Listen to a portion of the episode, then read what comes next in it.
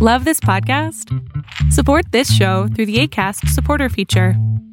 It's up to you how much you give, and there's no regular commitment. Just click the link in the show description to support now.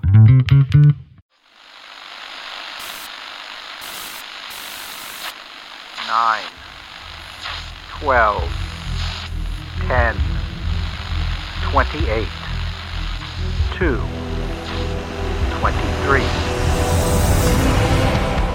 This is Deep State Radio, coming to you direct from our super secret studio in the third sub basement of the Ministry of Snark in Washington, D.C., and from other undisclosed locations across America and around the world. Hello and welcome to another episode of Deep State Radio. I am your host, David Rothkopf, and I am here for a special discussion focusing in on the crisis that we are all facing right now around the world. Um, uh, we are joined today by a great group, including uh, not only our regulars like Rosa Brooks of Georgetown University. Hi, Rosa. Hi, David. And Kori Schake of the American Enterprise Institute. Hi, Kori. Hello, David. And David Sanger of the New York Times. Hi, David. Hey, David. But we are also joined by a friend of ours who you have uh, heard on past uh, episodes, uh, Ron Klain, formerly chief of staff to two vice presidents of the United States, including Joe Biden, formerly the Ebola czar in the Obama administration, and most recently known to at least 4 million of you as the guy who stood up on a video that was distributed over the weekend and provided a perspective on the current crisis uh, that was different in tone and substance from some of that you've been getting out of the White House. Hi, Ron. Uh, thank you, David. Thanks for having me. And I want to apologize to those 4 million people for my very bad handwriting, which that video revealed. There was a certain kind of uh, People have been artisanal, yeah, there was an artisanal, artisanal quality to the thing that uh, everybody yeah. appreciates these days. Um, let, let me start with you, Ron, because you know you you have a unique perspective on this, having faced these challenges and being responsible for challenges like this in the past, and having made that presentation. Um, and I should add that you are an advisor to the Biden campaign. But what what what, were you trying to get at in putting out that video, and where do you think we stand? Well, look, I think the point of the video was try to give people some background on how we got into the mess we are, what kinds of mistakes were made of organization, of philosophy, of of judgment that got us into this mess, and then to put forward Vice President Biden's particular plan, which I think most Democrats support for how to go forward, how to fix the testing mess, how to really ramp up the capacity of hospitals to treat patients, and how to get uh, healthcare workers the safe protective gear that they need, and also how to make the next down payment on the kind of economic assistance that we're going to need to get through the economic consequences of this. And I think people reacted strongly to the video because it's the kind of answers they're not getting out of the Trump administration right now. I think uh, President, from the start, has downplayed the threat. Uh, I think he had a brief moment of conversion where he appreciated what kind of trouble we're in and uh, has made a very series of wild stabs at trying to turn it around that are uneven, uncoordinated, and not particularly effective. Uh, and already now, uh, he's now talking about kind of uh, the cure being worse than the disease. Maybe it's time to go back to business as normal in America, just kind of take our chances with the thing. So I think uh, we aren't getting the kind of leadership we need. In terms of where I think we are, we are still at the acceleration phase of this. And so, as bad as things feel, they're going to get worse, not better. We're going to see the number of cases uh, continue to climb. We're going to see the strain, particularly in our healthcare system, get very, very dramatic. We're going to see hospitals be unable to treat all the patients they get. We're already seeing doctors and nurses report that they're being forced to reuse or go without protective gear. That's going to get more healthcare workers sick. That's ironically going to drive down the capacity of our system to treat patients, even as we need to treat more and more patients. And we're going to see the consequences of that in terms of some very bad outcomes, shortages of healthcare, other kinds of problems. And meanwhile, we're also just in the early days of dealing with the economic crisis that all this has created, which too will accelerate and get worse before it gets better. Well, thanks. And I think that's a good place to open. One of the things we try to do here is step beyond uh, the political components of it and look at what's important uh, in, as objective a sense as possible. Um, Kori, I, I, suspect, and I don't want to put words in your mouth. I would never do that because you would take them right out if you didn't like what I said. Um, but uh, you know, I think a lot of the things that Ron was talking about are not particularly Democrat or Republican things. They sound pretty commonsensical to me. I'm wondering what your reaction is.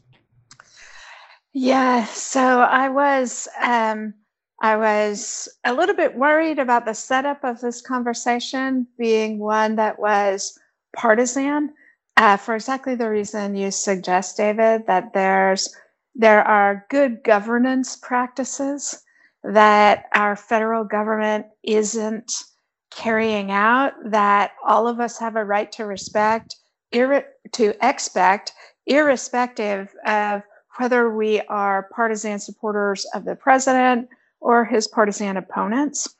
Um, and it, exactly, you are exactly right, David Rothkopf. I was, I was that, so hoping to hear that. that, in fact, the the failures of the president and the administration uh, shock even this conservative. You know that the president has turned what should be daily information um, conversations with the American people into substitutes for his political rallies, where he is not talking about uh, the virus, he's trying to shape the political landscape. Um, and we actually need to embrace the notion that there are good governance issues at stake here. And conveying the right kind of information, helping state governors do what's needed, having the federal government do what state governors, with the urgency of their statewide um, demands, can't do, which is look across the national landscape and see how they can be helped and supported. I mean, so much that needs to be done. And and I commend the video from the weekend for emphasizing and reminding all of us that, you know, oh, wow, this is how government's supposed to work. Well, yeah, if David, I could, I no, can I just add one thing there? I mean, just to reinforce the idea that this is definitely not a partisan point, let me start by saying that some of the public officials who are doing the best job with this are Republicans. Mike DeWine. I spent all of 2018. My friend Rich Cordray was a Democratic nominee in Ohio. Spent all of 2018 trying to beat Mike DeWine. Mike DeWine is doing a great job dealing with this response. Uh, Larry Hogan in my home state of Maryland and uh, Charlie Baker in Massachusetts. Uh, these Republican governors are stepping up, as are, of course, Democratic governors like Andrew Cuomo, like Jay Inslee, like Gretchen Whitmer. But the point is, there is no Democratic or Republican way to fight corona. There's only the right way and the wrong way.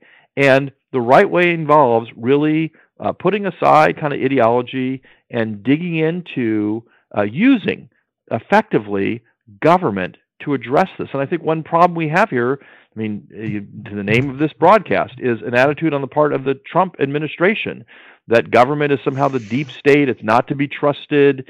And that mindset has really uh, harmed the effectiveness of this response. Yeah, no, no question about it. And I think that that point of view that both um, you just now and Kori have have uh, described is one that is also touched upon in some of the work that David uh, Sanger has done recently. You did that great story with three others of your colleagues last week, David, uh, talking about the um, the the sort of advanced planning work that had been done associated with uh, crises like this to prepare us.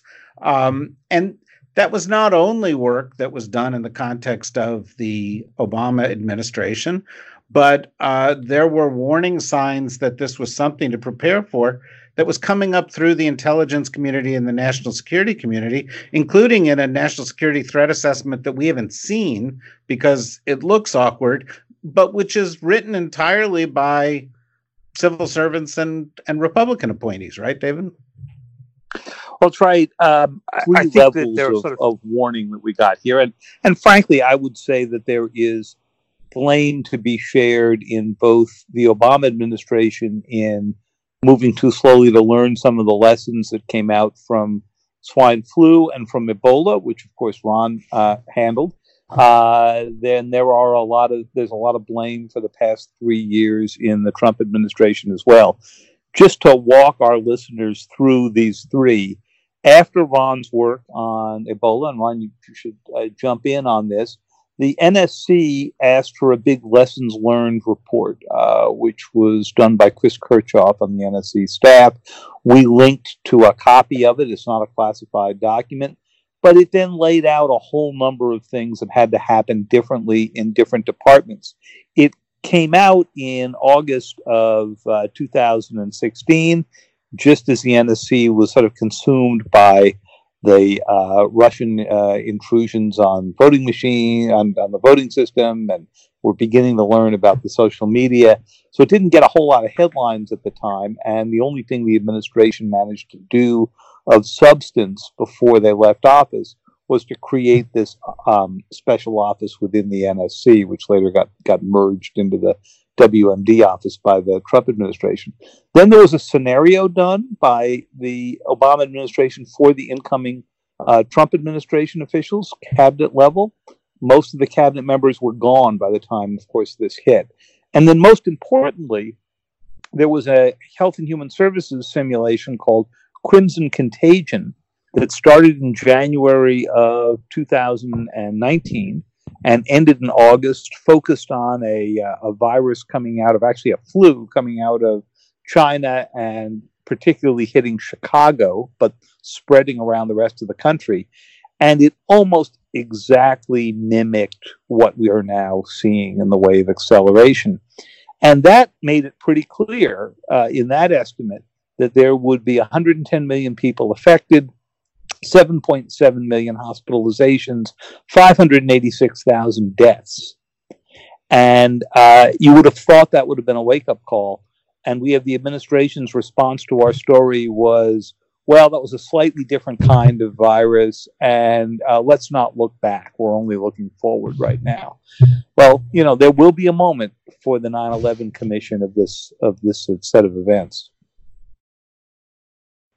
Yeah, if I could, I mean, I, would like to respond to that. I think uh, I appreciate David's story and reporting, but I think it was overly focused on the lens of Chris's particular report uh, and didn't really capture what really happened. Uh, most of the work happened before Chris uh, wrote his report uh, a year and a half after Ebola. And so, what we did immediately after when I left the White House is set up this Global Health Security Pandemic Prevention and Response Office inside the White House and uh, began to ramp up our capacity. Uh, we created a network of 100 hospitals that could treat uh, Ebola and special pathogens. That, that network remains in place today. That network's the backbone of what's going to get us through this coronavirus thing if it can. That's something the Obama administration put in place before Chris wrote his report.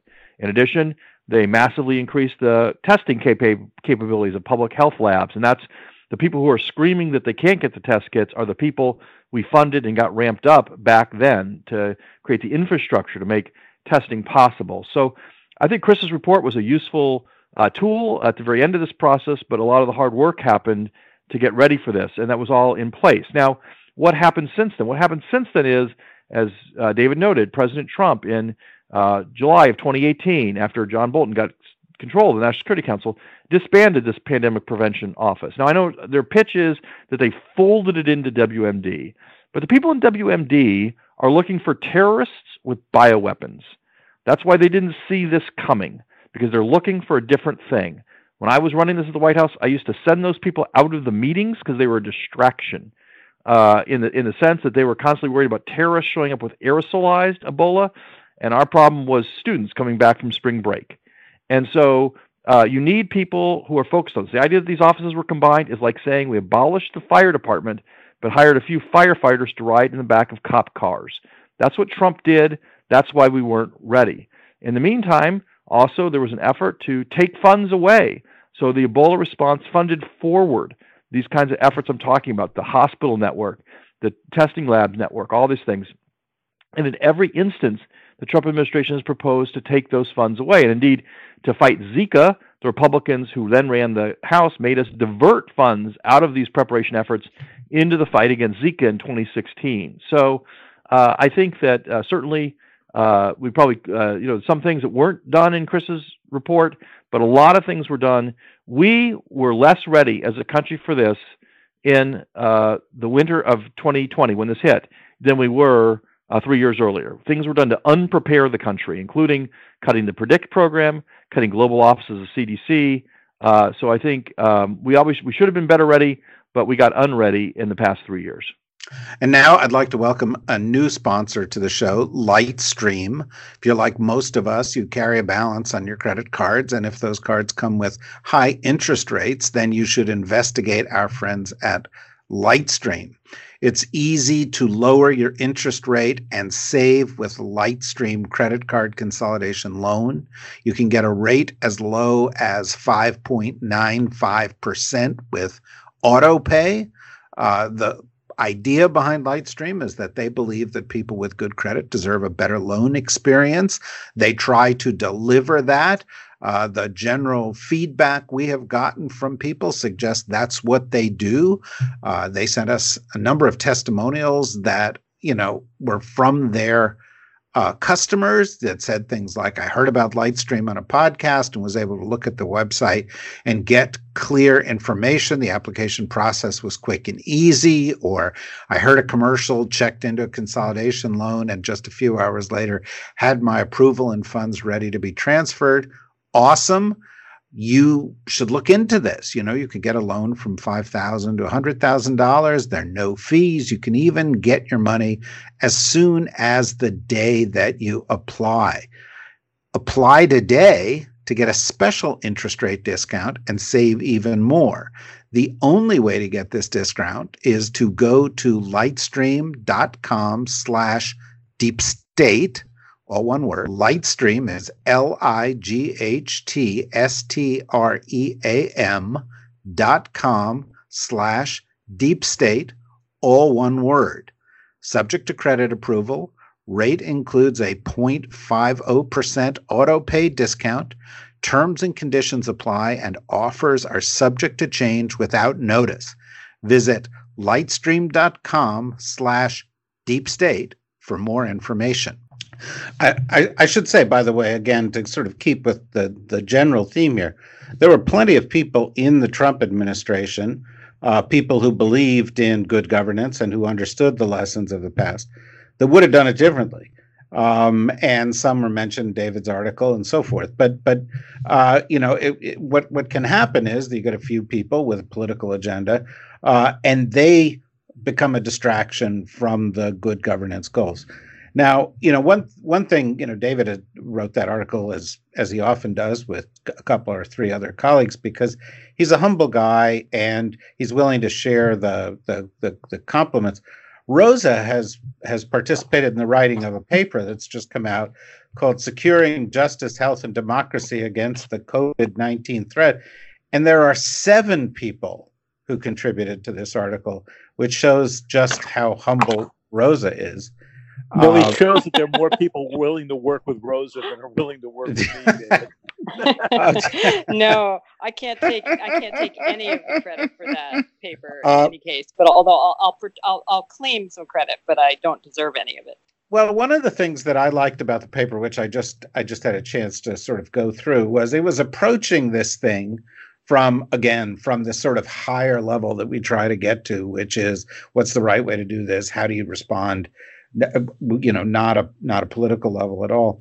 But in the kind of seven key points that you make, one of them, which I find particularly interesting, and I'd like to shift the conversation for the next 15 or so minutes if we can to this this this other point um, is has to do with what do we do going forward here because we're right now in the teeth of a crisis and there's a lot of emphasis on what do we need today? And that's reasonable and it's rational and we got a lockdown and we need tests and we need masks and we need ventilators. We need a government that is prioritizing these things. We need the federal government to work with the state government and so forth. But you know we're starting to get a bit of a debate about you know how long the health response takes a priority over the economic response and you know that's you know you can sort of predict the sides in that one but that but that's happening but we're not getting what what really needs to be the next phase of this which is How do you prepare for the recurrence of this disease if it recurs in, in the winter? How do you prepare for another crisis that might come at the same time? As we're just a month or two away from the beginning of hurricane season, and we could very easily have both of these crises affecting us at the same time. We're an international crisis. How do we learn the lessons of this crisis? Uh, because these kind of things do happen, and you notice it just in you know, and, and Ron was talking, was talking about Ebola, was talking about uh, Zika, we were talking about swine flu and H1N1 and so forth. The, this is a regular occurrence for which we were unprepared how do we plan for that in the future? And so I don't, I don't know, Rosie, you may talk about any aspect of this paper that you want, but I was a little, I was especially interested in where do we go from here kind of questions. It's a great question, and you know, some of the planning has to do with some of the issues that that Ron laid out and that David touched upon. You know, one of the ways you plan for this is that you you don't assume that just because a crisis is not happening right now, that therefore things are stable and you'll never have a crisis. And and this is something that's this has been a I mean as as Ron knows knows better than any of us, I think it's been a perennial problem for the US government. You know, how do you get away from the what's in the headlines today phenomenon to maintain these kinds of long-term planning and response capacities whether you're thinking about what's the next virus that comes down the pike or whether you're thinking about what other black swan events or, or shocks uh, or sort of long-term trends that aren't even necessarily surprise you know the slow roll kinds of things the climate change types of problems where everybody knows it's happening. It's not as though it's a surprise but it's constantly being displaced. Even even in a even an administration that takes it seriously, it's very very hard to keep people focused on on slow rolling long term problems when the world keeps serving up uh, emergencies day after day. Um, so I think that that part of it is is just a kind of deliberate strategy of investment in those in those capabilities and not dismantling them. I mean, obviously the the whatever the errors of the Obama administration may, may have been, and I can't speak to that, it's crystal clear that the Trump administration, you know, compounded them times about a thousand. Um, so, so you know, number one is just keep your eyes on those possible threats. I mean, whether or not we had specific intelligence back in back in November or January uh, about this particular virus, whether or not we had done war games for a virus like this in the last year, everyone has known for decades that something like this could easily come along again. Uh, the surprise is only when and exactly what form it would take, but not that it would happen sooner or later. And it is, you know, criminal that we had allowed our capabilities to respond to deteriorate so dramatically. But but I, I also think, and and I'm going to do something that I, I never do, which is talk about silver linings and opportunities as well as threats. Um, yes, but by the way, Ron, Ron, this know, is a sign. This is a sign of the apocalypse. Yeah. This is a sign of the end well, of days. Now that we have finally reached the apocalypse, I have been predicting. Also, if you're going to do that, what does that leave Kori to do? well, Kori can take my old thorny crown of entropy, but but here's the thing, right? I mean, one of the things that this crisis is revealing um, is is is is both the various gaps in our social safety net and our healthcare system. None of them, again, are total shockers, but this is making absolutely glaringly, painfully obvious the many many gaps. The you know the low income hourly workers who are now completely screwed. You know the contractors who can't apply for unemployment insurance because they're not technically unemployed but are desperate and out of work as a result of this crisis. The food insecurity that means that when the public schools are shut down, you suddenly have a crisis because there are children who are getting most of their meals through the schools. Um, you know, you name it, and I could go on and on and on. This is both highlighting things that have been quiet crises all along and have now erupted into loud, visible public crises. And that's actually not such a bad thing. I mean, it's a bad thing that that so many people are suffering, but the fact that it is forcing the comfortable rest of us to confront these is, is not a bad thing. Similarly, what is being revealed is all of the rules and policies that have been absolutely stupid all along. Uh, and, you know, to name just a, a few, I mean, this is obviously not foreign policy related at all, but uh, another issue dear to my heart in the, the criminal justice front, right? That police departments and criminal justice systems and state level are making many of the changes reformers have been calling for for years and years, such as not locking people up for trivial misdemeanors and letting people out of jail if they're in there for trivial reasons, uh, because doing otherwise adds to this public health crisis. And it may very well be, you know, that that if we can do it, if we can kind of hang on to the learning that we are obtaining in this crisis, that we will both be able to find some ways longer term to address some of the glaring inequities and gaps in our social safety net, and that we will find some ways to forever jettison some of the crueler, stupider, and least efficient policies that have now been revealed in all their cruelty and stupidity. So, so I think that there are there are some potential for a sort of radical reimagining both of our domestic social contract and of global governance institutions. And the question is, will, will, will we all be so depressed and distracted by the you know the closure of Starbucks that we are incapable of seizing that opportunity, or we will, will we find some way to organize on these issues, despite the fact that we're all going to be doing it by by Skype uh, or Zoom or whatever, to to try to do that work of reimagining institutions.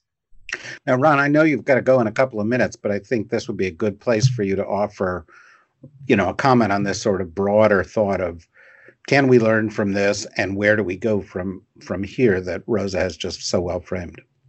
Yeah, i think it's a very powerful framing and i just um, and a lot of big ideas there that are worth thinking about. I would say that um, just a couple observations. First of all uh, history teaches that we don't learn from pandemics.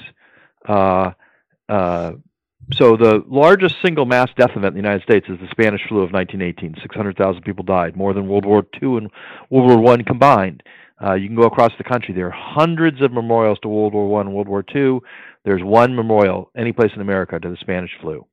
Uh, what history tells us is that these epidemics come, they kill a lot of people, and then we all get back to work. And um, and so I think it's a challenge. I think Rosa's framing of this is a powerful challenge to not let this happen this time, and to think more mindfully about this this time because I think the issues she's teeing up are absolutely right.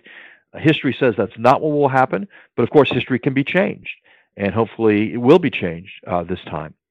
Second thing I'd say I'd add to Rose's list is we need to really understand how our global interconnectedness, which is generally a good thing, it produces trade and commerce, learning and culture, but makes this threat a more pervasive and serious threat.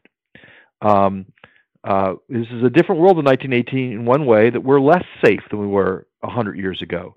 Uh, someone in any place on the planet can get on a scooter. We've done amazing jobs of developing Asia and Africa over the past 20 years. And as a result, there are roads to places there never were before. Someone who gets a disease in a remote village can get on a scooter, come to a regional capital. Someone can get on a train, go to a national capital, land any place on planet Earth in uh, 24 hours. And that that's one reason why you know, David earlier went through kind of the roll call of recent epidemics. It's one reason why this is more of a global phenomenon because we've connected the world. We've connected the world for a lot of purposes, but one way we've connected the world is for disease transmission. That's a reality we have to face. And then we've connected the world economically in such a way that the old solutions can't work. So President Trump has boasted from day one that he imposed travel restrictions on China, and that was a key part of keeping us safe. And the obvious fact is it didn't. The disease is here. And the obvious reason is why he didn't. They're tough talking travel restrictions on China. Those restrictions never, ever prevented the importation of goods to this country because it couldn't. We need Chinese medicines to run our hospitals, Chinese goods to run our hospitals. Those Chinese goods came on Chinese planes and Chinese boats with Chinese crews. And so, and even when the president recently cut off travel to Europe, again, goods and services allowed to travel here has to be that's not a bad thing. That's a good thing. That's the way the world is. But it means that erecting these barriers to keep people out will never be an effective strategy because we're not going to really keep people out. Hundreds, 300,000 people came here from China between the public disclosure of this disease and the time the president even put the first restriction on. And then since then, hundreds of thousands have continued to come here. And so we, we just need to understand that, that, that this is a connected planet that presents serious opportunities, but also serious challenges. And we can't unplug it. We can't really undo that and, and have the kind of modern life that we want to have. And so that also has to be factored in to this thinking going forward. The last thing I'll say is I think we also need to change our understanding about the economic choices we're going to face in the weeks ahead. This conversation has been about lockdown versus unlockdown, switch off versus switch on. That's not how the economy works. That's not how this is going to work. Even in the lockdown period we're in now, there's still probably about a, a third of the economy that's running at full speed. Uh, people who are growing food and getting the food into boxes and driving it to places and getting it to distribution centers and getting it to grocery stores. People who are making the electricity work and the water work and who are delivering our meals and who are cooking our meals and all these things. That's still going on. And so we can't forget about those people and what it takes to keep those people as safe as possible. And then when we switch to a more active role, role for the economy, we don't have to go back to 100% all at once. If we had a functioning OSHA, we'd be writing rules right now for how to reopen factories with workers farther apart, maybe making fewer things, but still making things at some point in time here in a way that helps reduce the risk of spread of the disease. So we can't have this on off mentality about this. When we're off, we're never totally off. When we're on, we shouldn't go all the way back to 100% on. Well, that's a, a, a fantastic su- summation. And I just want to say, Ron, before you go, thank you for joining us for the, the first part of this conversation that we're having here today. The other folks uh, remain, but, but, but, but, you know, you've come in every couple of weeks during this and it's been hugely helpful. We hope you will come back. Uh, and hopefully sooner than later, we will be discussing this in the past tense uh, and not as a crisis that we are in the middle of. But in the meantime, uh, thanks, thanks very much, and we look forward to seeing your next publicly displayed artworks. Well, I appreciate that, David. Always great to talk with this group of super smart people about these super hard problems, and uh, I look forward to uh, coming back again soon. Hi, and now a word from one of our newer sponsors. With no sports to watch and games to bet on, the presidential election may be the only competition still running. We checked with MyBookie and they are taking action on the outcome. It looks like it'll be Trump versus Biden. So you could place a bet on that. You might take a shot at Bernie Sanders getting the nomination, and they say $100 will win you $800. My bookie has odds on everything political. So, from what people are going to say in debates to the next big issue that emerges in the headlines, my bookie has it all. So, join now and start winning today. Visit mybookie.ag and use promo code DEEPSTATE for a 50% deposit bonus. At MyBookie, you can bet on anything. So, thank you very much, Ron. So, Kori, let me go to to, to you. Um, you know, you, you began uh, early on in this conversation with a reference to a term called good governance. And as I was listening to Rosa, as I was listening to to Ron, I also listened to David, by the way, but it's not relevant here. uh, but but as I, but but I, I was, I was listening. That was gratuitous, David, by uh, which I mean to say delightful. Thank you. Uh, but uh, as I was listening to them, I was thinking about you know something that was said to me by sort of one of my mentors in government during the Clinton administration and a guy who was also a dear friend who's unfortunately no longer with us uh, Sandy Berger, who used to say on a regular basis that Washington was the place where the urgent always overtakes the important. And, you know, I think about it, particularly in the context of the world that all of us, the four of us, have sort of devoted ourselves to in one way or another in our lives, which is to say, national security, that there were certain areas of national security that were up the pecking order, and there were certain areas of national security that were down the pecking order. And the very bottom of the pecking order were things that were transnational in nature, things like pandemics, things like climate change, things like uh, development assistance and and mm-hmm. and that kind of thing. And and you know that was you know th- those were kind of national security nice to haves. You know, if we have a chance, we'll have a meeting on that, and oh, all those eggheads will go off and think about it. Uh, because it's not urgent. It's not as important as dealing with North Korea's nuclear um, uh, ca- capabilities. But as we've seen in the course of the past several years, the biggest disruptions that the United States have faced have come from those issues, not- notably climate change and and pandemics. And the question is, you know, when does the penny drop? When when so, when I don't actually agree with the framing of that, uh, David, because it seems to me that um, it's not wrong for the Defense Department to have as its priorities their explicit responsibilities for managing near term problems um, and for the problems that are directly theirs to solve.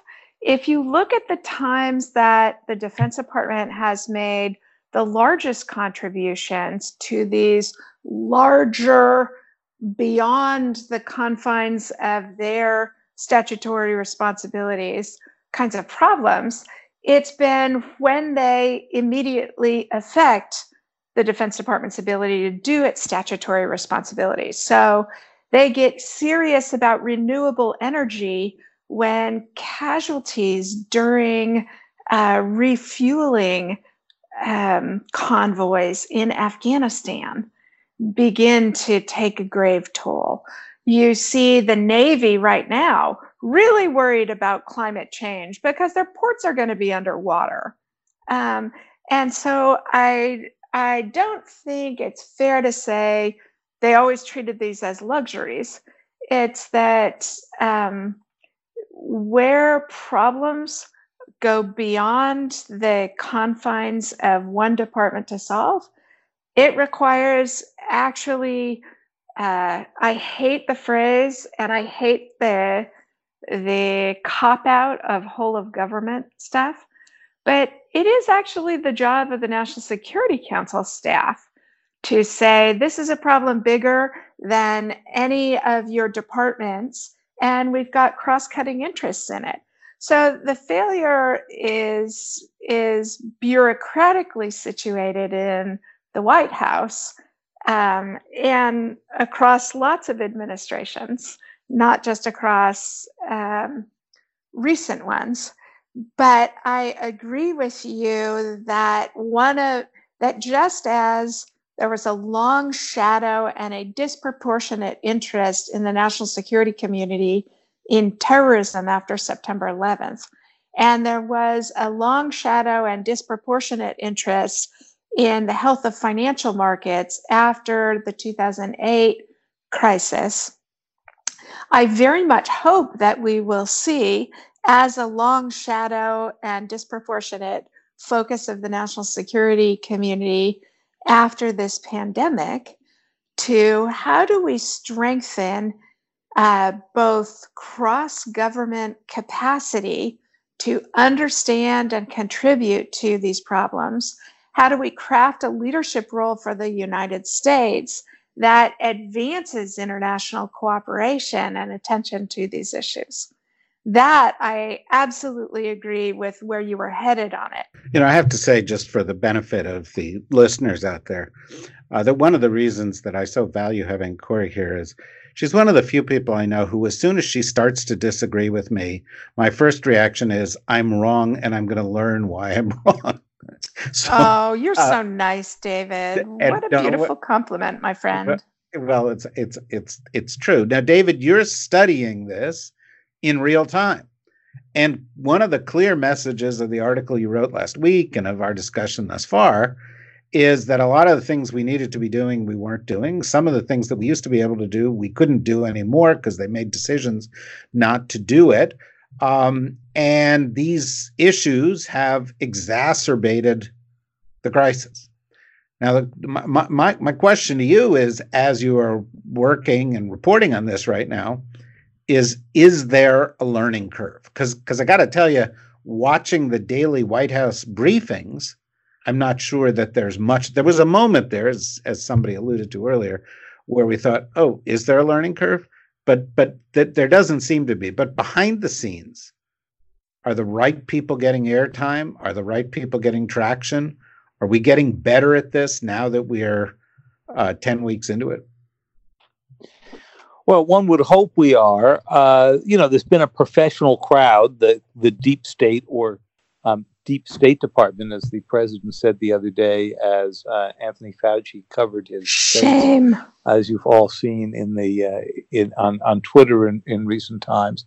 Um, uh, yes, I have to they, point out Anthony have... Fauci touched his face at that moment, and you're yes. not supposed to touch your face. Uh, certainly not. He couldn't um, take it anymore. Yeah. Right. You think uh, it was uh, actually suicidal at that point? Yeah, he was tr- he was trying to commit suicide by touching his. Well, he did make the point, I think, in his Science magazine interview that came out uh, over the weekend, that jamming all those people on the White House podium right next to each other is not exactly how you set the example of social distancing. Uh, and I think he would much rather go uh, run this uh, briefing virtually. And the president clearly has viewed this and the reason these run on for 90 minutes as his substitute for campaign rallies. And uh, as my colleague Maggie Haberman pointed out, you know, wants to portray himself now as a wartime president. Now, to all of us, that raises the question if you're a wartime president, why did you ignore all of the radar warnings of what was coming in until it was fundamentally too late to be able to go save lives?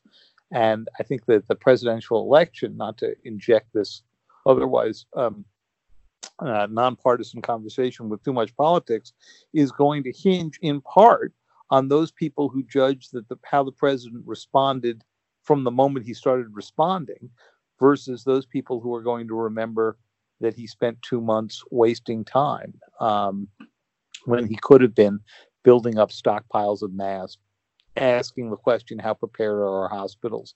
Asking the question, do we have a vaccine underway?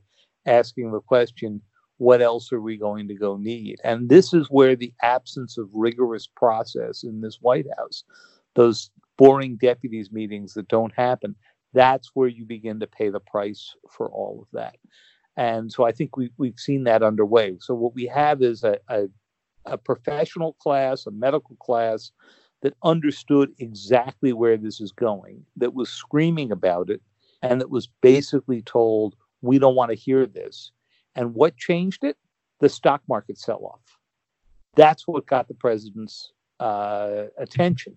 And now the whole argument about when should we come out of our homes and get businesses going again, a perfectly legitimate question to have, is tainted by the fact that he's fearful that if he doesn't get the economy going before the election uh, is there, that he the one thing he was going to run on, uh, which was the uh, stock prices and economic expansion, will have disappeared on him completely. It's sobering, by the way, to think that you know three weeks ago, four weeks ago, I was sitting with a bunch of people who were sort of scoping out the election. And they were all saying, you know, it's 50 50, or if anything, Trump has the upper hand because while the economy may be a little softer, it's probably going to be pretty strong. You know, and that was three or four weeks ago, um, or maybe it was five weeks ago, but it was not. It was not that long ago. And and now, you know, I'm regularly reading stories about you know you know the stock market was down 20 is it going to go down 30% are we going to go from a recession to a depression and and and so on. Um, in that in that vein, Rosa, I, I think uh, you would be betraying your entire fan base if I did not give you one more, ch- or I would be betraying your fan base if I did not give you one more chance at gloom and doom. And you know, in this, I also draw to some extent on your work uh, in terms of, um, uh, you know, police and public safety. It seems to me that if you've got 20, 30%, 40% uh, rise in unemployment. Uh, you've got, uh, you know, the average American, or half of Americans not having four or five hundred dollars in savings. That there has to be a tipping point in this crisis where frustration turns into unrest. Um, and uh, you know, I'm not like trying to look for trouble here, but you know, at one point, you know, yesterday, I, I, I, think, you know, the governor of New York said, you know, this could be four to nine months of lockdown. And, you know, I think he was trying to set expectations at the right level. But, you know, there's somewhere between here and there where this becomes not just an economic problem or a public health problem, it becomes a public safety problem And I'm just wondering what your thoughts are on that. Yeah, um, I think that's right. The only reason I didn't go there already is it's just too easy to go to the bad news right now. It's not challenging enough to go to the uh, even more apocalyptic scenarios. But but no, I I mean, Trump uh, said you know something like, "Well, the cure shouldn't be worse than the, than the disease," and of course, everyone got very nervous because we all know perfectly well that Trump will make his own decisions not actually based on uh, concern for either public health or for other people in general. He'll make whatever decisions he makes based entirely on, you know, narcissistic concerns. But you know, he's it, it's not crazy to raise that question. Um, and I don't think that we, as a society, or any of us as individuals, even really have a vocabulary or or or, or the right set of tools for trying to think through you know what are the second order effects here and at what point if any does the suffering and potentially deaths caused by the second, you know, caused by people losing income, uh, people losing access to food, uh, people losing access to healthcare for non-coronavirus issues. At what point do those we end up having more people suffering or even dying as a result of those than we than we lose through the virus itself in a direct way? And uh, it, it's a really hard question. Um, and I think, you know, we would be facing that question less squarely if we actually had a functioning government, a functioning social safety net, et cetera, et cetera. But given the mess that we're in, um, you know, we're already seeing a substantial amount of just plain public panic as you as you tell people with no income security and no food security and very little access to health care to start with oh guess what now you're going to have none of it um, as opposed to only a little bit of it. Um, you know, and and I I don't know the answer to your question, but at some point, do we get total unrest? Do we get kind of mass defiance, particularly in impoverished urban areas of uh, uh, shelter in place decrees, because people simply get desperate and kind of their pitchforks and head to state capitals or whatever? uh, you know, I don't know. Um, I do know, and I, I, you all know because we're we are very much all in this in this together. Although some of us obviously start out with a much much be- better cushion than others. Um, we all know that people are are very very frightened. This is frightening for those of us who are fortunate enough to have great internet connections and comfortable homes to be hanging out in and plenty of food and plenty of, of cash on hand for crises. Um, and it's absolutely downright terrifying for the many, many, many millions of our fellow Americans who, who don't have any of those things. You know, I think that's a really important point, and it goes back to the national security point.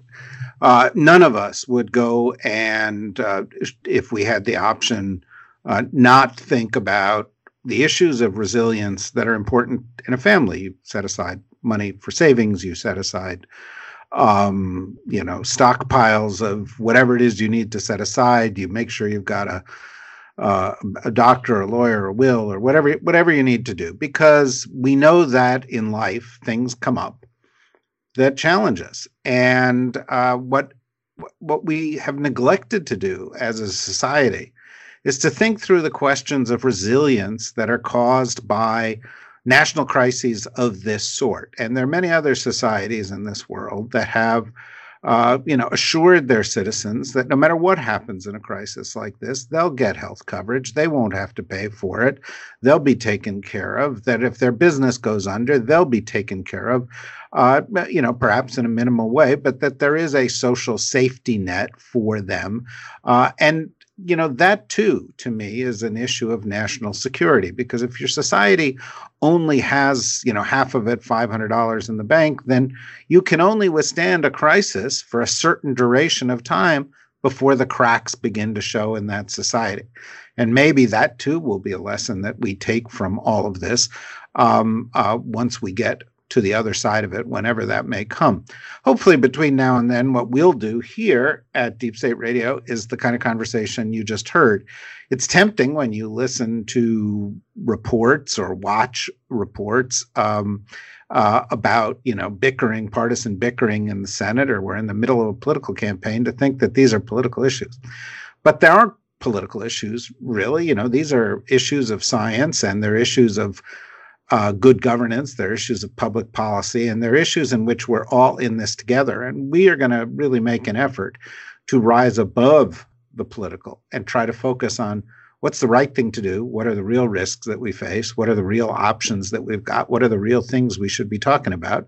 And fortunately, um, after having been doing this for uh, three years now, um, uh, you know, we've got some really good, smart people to do that with uh, every week. People like Rosa and Kori and David, thank you, and Ed, who's uh, uh usually with us, and Ryan, who's with us, with us later in the week, and with good guests. And we've been having some really, really good ones in the course of the past um, uh, a couple of weeks focused on this crisis, whether it's Laurie Garrett, who's been with us a couple times, or Ron Klain, who's been with us a couple of times, or uh, Jeremy Konyndyk, or uh, Juliette Kayyem.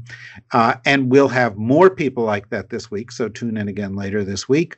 Uh, as we follow up on all of this, go to the deep state net, deepstatenetwork.com for more information on the things that we're doing and writing. Uh, we did mention to you that we're having an event, and indeed we're we're having an event, but like everybody else, uh, we're just now nailing down when that rescheduled event is going to be. I think it's going to be in the fall, and we'll announce that in the next couple of weeks as well. In the meantime, thank you, Kori. Thank you, Rosa, and thank you, David. Thank you, Ron in absentia, and thanks to all of you for listening. Bye bye.